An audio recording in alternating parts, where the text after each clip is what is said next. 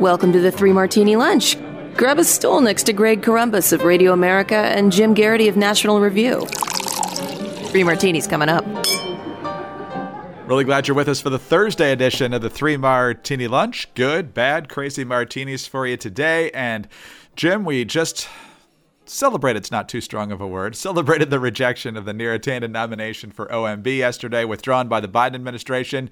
And there's one other name that's been out front as you got to be kidding me with this nomination. There's a lot of them, but this is the worst of the, those that are left. And that's Xavier Becerra, the California Attorney General, to be Secretary of Health and Human Services for two reasons. He's got no experience in this area, and he's an absolute radical when it comes to abortion and other issues in that department. So the good news is, is that Republicans seem to be pretty much in lockstep against this nomination. The Senate Finance Committee on Wednesday deadlocked 14 14 to advance the nomination, which means it's still going to come to the floor. Uh, but now the arm twisting is underway, aimed at three Democratic senators, and you can probably guess who they are Joe Manchin, West Virginia, Kyrsten Sinema, Arizona, and Mark Kelly, Arizona. So Heritage Action is dumping about half a million dollars into this. Uh, they're going after uh, Becerra's divisive history. You know, of course, he went after the Little Sisters of the Poor officially by suing the federal government, but come on, we all know what was happening there when it came to the contraception mandate. And what I find interesting, and I think is a good move here, Jim, uh, the advertisement in West Virginia also mentions Becerra's support for a California municipal ban on coal imports, which might get Joe Manchin's attention here. So I don't know how many nominees of President Biden Joe Manchin is going to end up voting against. I feel like two might be a bridge too far but it's worth the effort. And uh, good to know that the that the push is on here because Becerra would be terrible.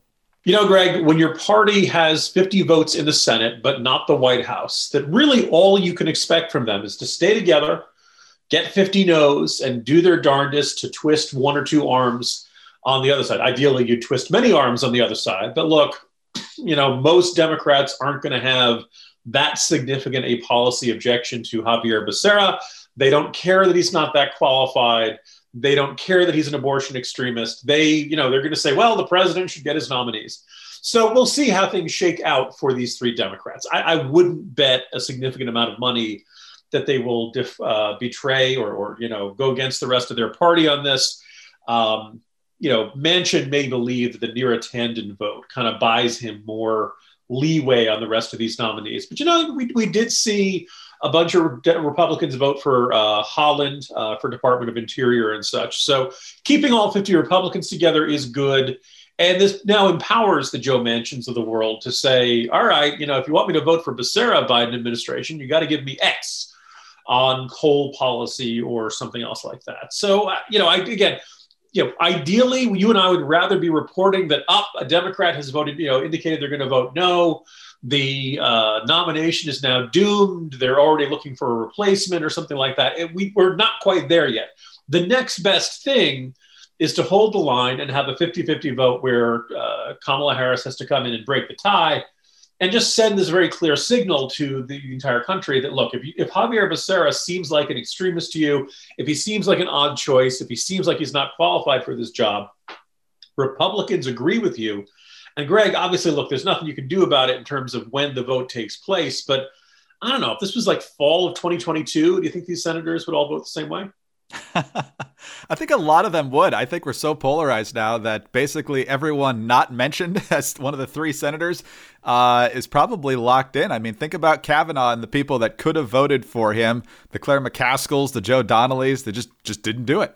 I was just going to say it's an easier vote in the beginning of the cycle than towards the closer to election day. I'll just say that. Certainly the case. And uh, so we'll see what happens here. Uh, we mentioned about how the Biden administration's energy policy decisions have certainly not uh, been much of a help in winning over Lisa Murkowski. I wonder, different energy issues, but uh, I wonder how much they're affecting the relationship with Joe Manchin as well. Not to mention Kamala Harris doing interviews to try and uh, uh, pressure Manchin uh, with West Virginia media and so forth. So uh, strange tactics, but we'll see who ends up winning here.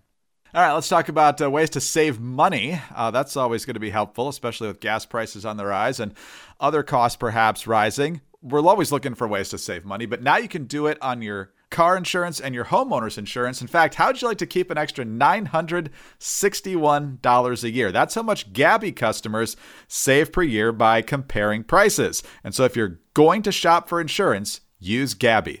This is the time of year that people go shopping for insurance, and Gabi takes the pain out of shopping for insurance by giving you an apples to apples comparison of your current coverage with 40 of the top insurance providers. We're talking about companies like Progressive and Nationwide and Travelers. You just link your current insurance account, and in just minutes, you'll be able to see quotes for the exact same coverage that you currently have.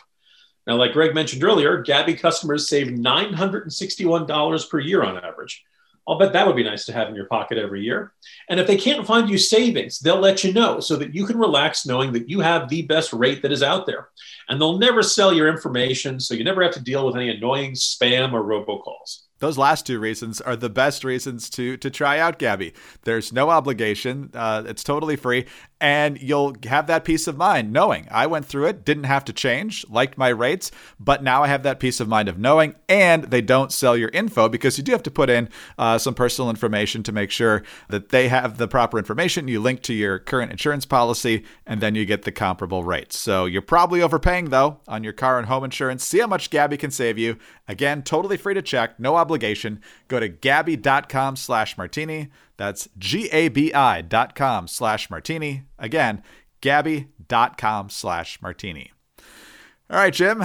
As the world turns continues with Andrew Cuomo. He has broken his public silence, had a press conference yesterday. Some of it was on COVID, but uh, of course, just about everybody was asking him questions about the sexual harassment allegations.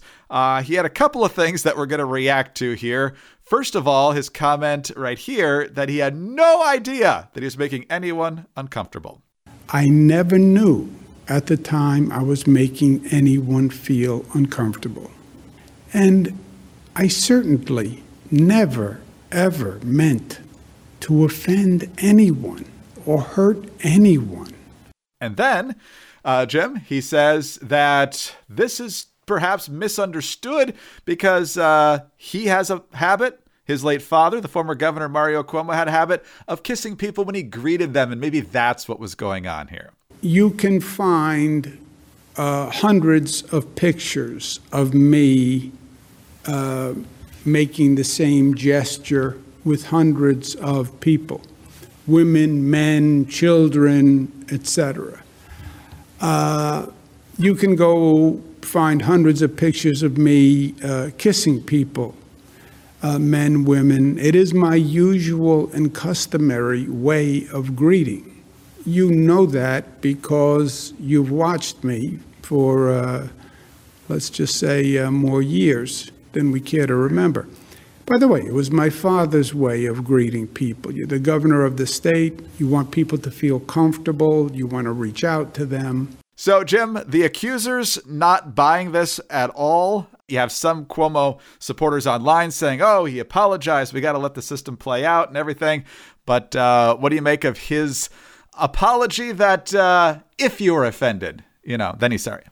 Yeah. So there's three facts to keep in mind here, Greg. The first is um, Andrew Cuomo's lying. right. Just just keep that in mind. Second thing is we we this is one of those weird situations in which we actually have a picture of the described behavior in action. That infamous photo of Cuomo with the young staffer at the wedding. We can see the look on her face.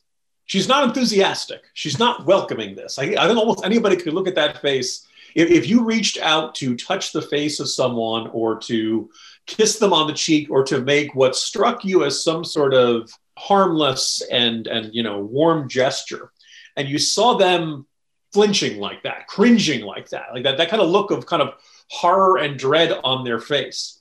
We probably would pull back. We probably recognize oh god i didn't mean to do that to you. I'm sorry. I didn't mean to you know upset you, it, you and, and there's no indication that andrew cuomo recognizes he's either blind and can't see your face or he's ignoring it and I guess this is the third thing that if you are allegedly a good politician, if you are allegedly a good leader and you are good with people, to quote the uh, classic of Western literature, Office Space, I'm good with people. Why can't you idiots see that? If Andrew Cuomo really is the guy he thinks he is, then you have to be aware of how you come off to other people, how other people are responding to what you are saying and what you are doing. And we talked about this a couple of days ago.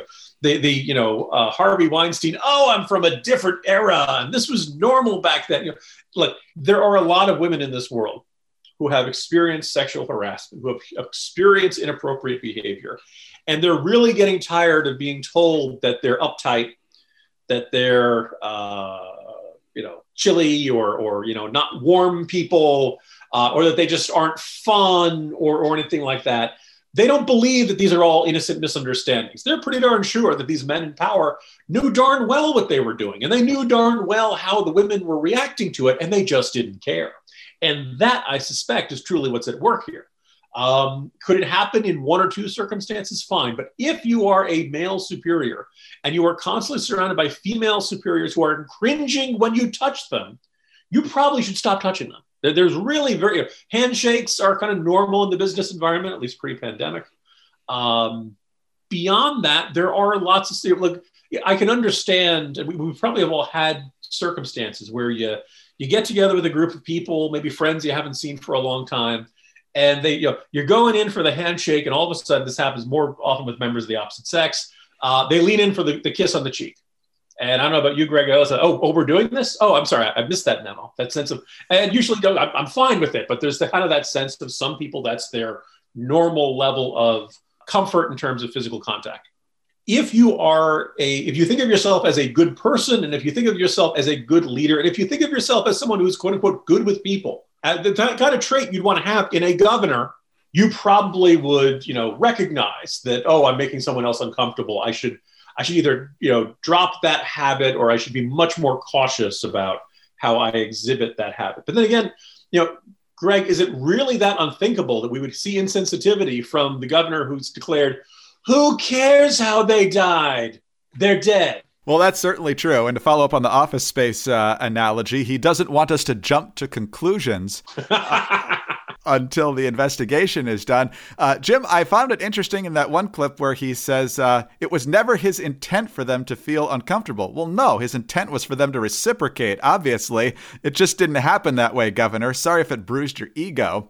Uh, but in one of the questions in the press conference, uh, the first person who asked a question said, are, are you still the right person to lead with both of these investigations going on, especially the sexual harassment one? And I'm thinking, is this, is this what's at work here? Where we've decided, as bad as it is, this is more significant than a policy that resulted in up to 10,000 people dead? You know, Greg, we were talking about this on National Review's Editors podcast earlier this week, and and you know we went into pretty deep depth about the uh, the sexual harassment allegations, um, and and my distinguished colleagues, uh, you know, all dressed, and they got to me, and I said to me, you know, Rich, there's also that small matter of the giant pile of dead senior citizens' bodies that are still in the middle of the room and that are, uh, I would argue, if not a direct result, then a pretty clearly where the problem was exacerbated by state policies requiring nursing homes to readmit those who were still recovering from a coronavirus infection. And uh, it does seem ludicrous that uh, sexual harassment would be the thing that you know uh, ultimately, where if it would, if it does end up taking down uh, Governor Cuomo, you'd like to think that both would not be something that they could uh, that a governor could you know uh, just barrel his way through. But you know, Greg, we're, we're talking in the state of Virginia. So apparently there's really almost unlimited capacity for tolerance of scandal, at least in certain states and certain demographics. Exactly. And I think part of it, if there is an effort to kind of shove the nursing home scandal to the side is because there could be more heads to roll in that scandal than there would be in this one. Obviously, Cuomo would be the main uh, uh, person to have to suffer the consequences of this one, where there could be health administrators and other people in his inner circle uh, that could be part of that policy and keeping it going, covering it up, and uh, delaying the report and all that sort of stuff. Uh, it's just amazing. But I also think the media uh, has a tendency to gravitate towards the simpler to understand scandal, to wade through the layers of how this policy was crafted and covered covered up is more complicated than saying, oh, there's a fourth accuser, if there is ever a fourth accuser.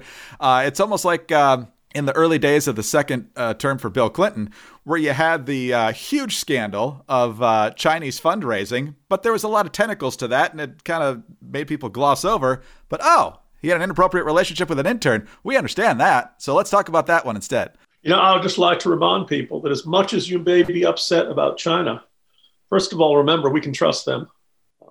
They're terrific in every way. And uh, oh, I'm in trouble about China. Did I mention this intern? You get, you're not going to believe what I did with her. I, I got to use my Bill Clinton impressions while I can. I'm feeling we won't, be, we won't have be able to do that for a long time. You don't hear from old Bill as much as he used to. Yeah, he's he's stayed relatively quiet lately. So, um, well, if anybody knows about pillows, it's Bill Clinton. So let's talk about. that was an excellent transition. Thank you. Thank you. Did you know that my pillow is about more than just a fantastic pillow though? Now my pillow has given the same attention that they've given their pillows to their towels and sheets. In fact, right now 3 Martini Lunch listeners can buy one get one free on all 6-piece towel sets and Giza Dream Sheet sets you know, I'm feeling the good people at My Pillow would not want me to do a Bill Clinton voice for the rest of these. and I point out probably because people wouldn't believe these statements if they were coming from the voice of Bill Clinton. My pillow towels have proprietary technology that makes these towels highly absorbent. They're soft to the touch without that lotiony feel. They come with a 10 year warranty and a 60 day money back guarantee. They're washable, they're dryable, and they have seven colors to choose from. The My Pillow Giza Dreams bed sheets are made with the world's best cotton, making them ultra soft and breathable. The sateen weave gives them a luxurious finish and will have you sleeping great. Also, 10 year warranty, 60 day money back guarantee, washable and dryable, wide variety of colors and sizes. Visit mypillow.com to learn more. Right now, three martini lunch listeners, again, all six piece towel sets and Giza sheets are buy one, get one free. Just use the promo code MARTINI at checkout or call 800 874 0104. That's mypillow.com, code MARTINI, or call 800 874 0104 to buy one, get one free on all six piece towel sets and Giza Dream Sheets. All right, Jim. Once upon a time, March 4th was Inauguration Day. In fact, it was, other than the very first inauguration, all the way up through 1933, and then they changed the Constitution, and now it's January 20th. So some of the conspiracy theorists out there somehow threw it out there that uh, Trump is somehow going to be reinaugurated today. And because of that, there is allegedly a threat that uh, there's going to be violence at the Capitol. So the House uh, closed for the day, uh, finished up its business, I think, for the week last night. I believe the Senate is still working today. Uh, but at the same time that this is being investigated, we've got more information on what was known prior to January 6th. Chad Pergram, a longtime producer for Fox News up on the Hill, has a long Twitter thread. Here's some of what he says. Fox has obtained a physical copy of the Situational Information Report issued by the FBI's Norfolk, Virginia division on January 5th, one day ahead of the riot at the Capitol. U.S. Capitol Police received this information ahead of the riot. The FBI Norfolk report says its receiving agencies are requested not to take action based on this raw reporting without prior coordination with the FBI, so that may be a part of it. But an online thread discussed specific calls for violence to include stating, Be ready to fight. Congress needs to hear glass breaking, doors being kicked in, and blood from their BLM and Antifa slave soldiers being spilled. Get violent. Stop calling this a march or a rally or a protest. Go there ready for war. We get our president or we die. Nothing else will achieve these goals. One posted a comment that if Antifa or BLM get violent, leave them dead in the street. Another individual commented that they needed people on standby to provide supplies, including water and medical, to the front lines. The individual also discussed the need to evacuate non combatants and wounded to medical care. Uh, they talk about setting up a perimeter. We know from CTU how unsuccessful that is, but uh, perimeter maps and caravan pictures were posted. They had different uh, groups being labeled as to where they were coming from around the country, and they even had maps of Capitol access tunnels. So, Jim, it's hard to imagine that knowing when these people were coming to town, that there wasn't better coordination and better response in time. That's not to say that the people responsible aren't the people who perpetrated this, but it is kind of curious that this much information was known and uh, there wasn't a more coordinated response, at least as far as we can tell. Yeah, you know, I, I, I guess we should. I'll get. I'll just get it out of the way, Greg. Everyone should go back and listen to our segment about Disney CTU. not just because it's hilarious, but because we were we were spurred to to come up with that idea because of the really weird oddity of learning that Disney's private security organization forces, you know, do, that are you know designed to deal with any potential terrorist or security threat at Disney World, had picked out the guy who ended up being the Orlando mass shooter, and uh, had you know kind of been alerted and noticed him, spotted him on surveillance, and I guess something they had done details why he had not gone. To, he had originally contemplated doing the House of Blues in as part of the Disney complex in Orlando.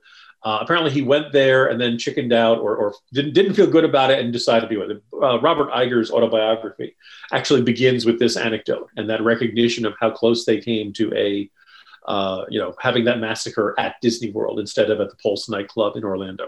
And of course, in the aftermath, we heard about all the various folks who had warned the FBI about this, and of course, all the folks who had warned people about the shooter at the high school in Florida. And we started thinking, what, what's going on with the FBI?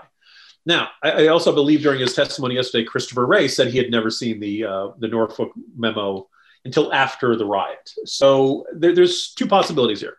First possibility is just a flat out screw up, that, that this is the sort of thing that should have gone up the chain, that this should have spurred higher levels of alert, more deployment of resources, and kind of a higher level of readiness for everybody who was involved in protecting Capitol Hill that day.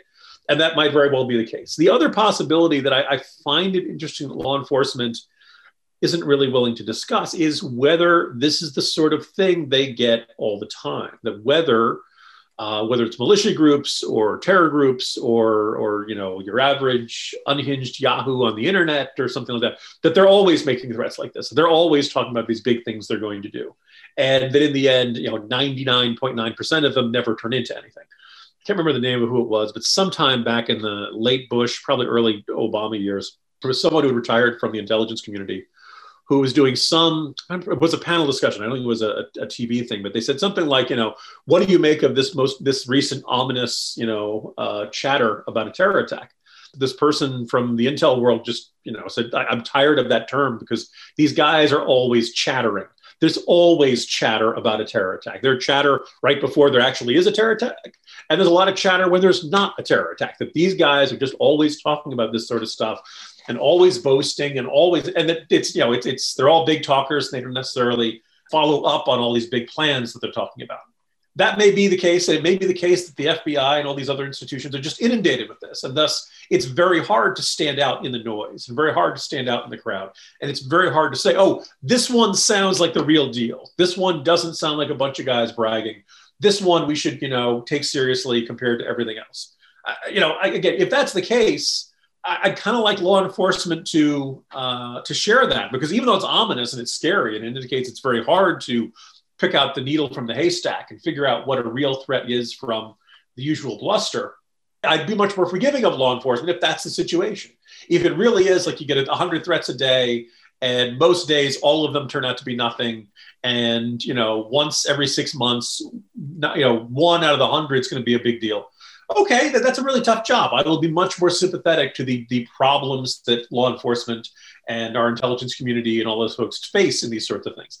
If it's not like that, and this really was the sort of thing that should have gone up the gone up the, the chain and, and really should have been taken more seriously. Well, then then we've got a really different problem, and then we need uh, a, a, just a continuing change of that culture in the FBI because clearly certain red flags just don't get you know acted upon out of I don't know lackadaisicalness or uh, overconfidence or or what it is, but it's you know it's a serious enough mistake that can end up costing people lives. It's easy to be the Monday morning quarterback, obviously, but uh, whenever you see these uh, pieces of intelligence, and it seems like there was uh, quite a bit of detail uh, in that that the FBI passed along to Capitol Police, that there wasn't a more significant response, uh, makes you wonder. But uh, hopefully, there will be uh, more coming out on this, whether it's from Chris Wray or for, from someone else. But uh, there's got to be a happy medium between uh, not being ready and uh, having a fortress up there with barbed wire and, and huge fences for the foreseeable future, which is what the Capitol Police apparently is planning on right now, which is not good either.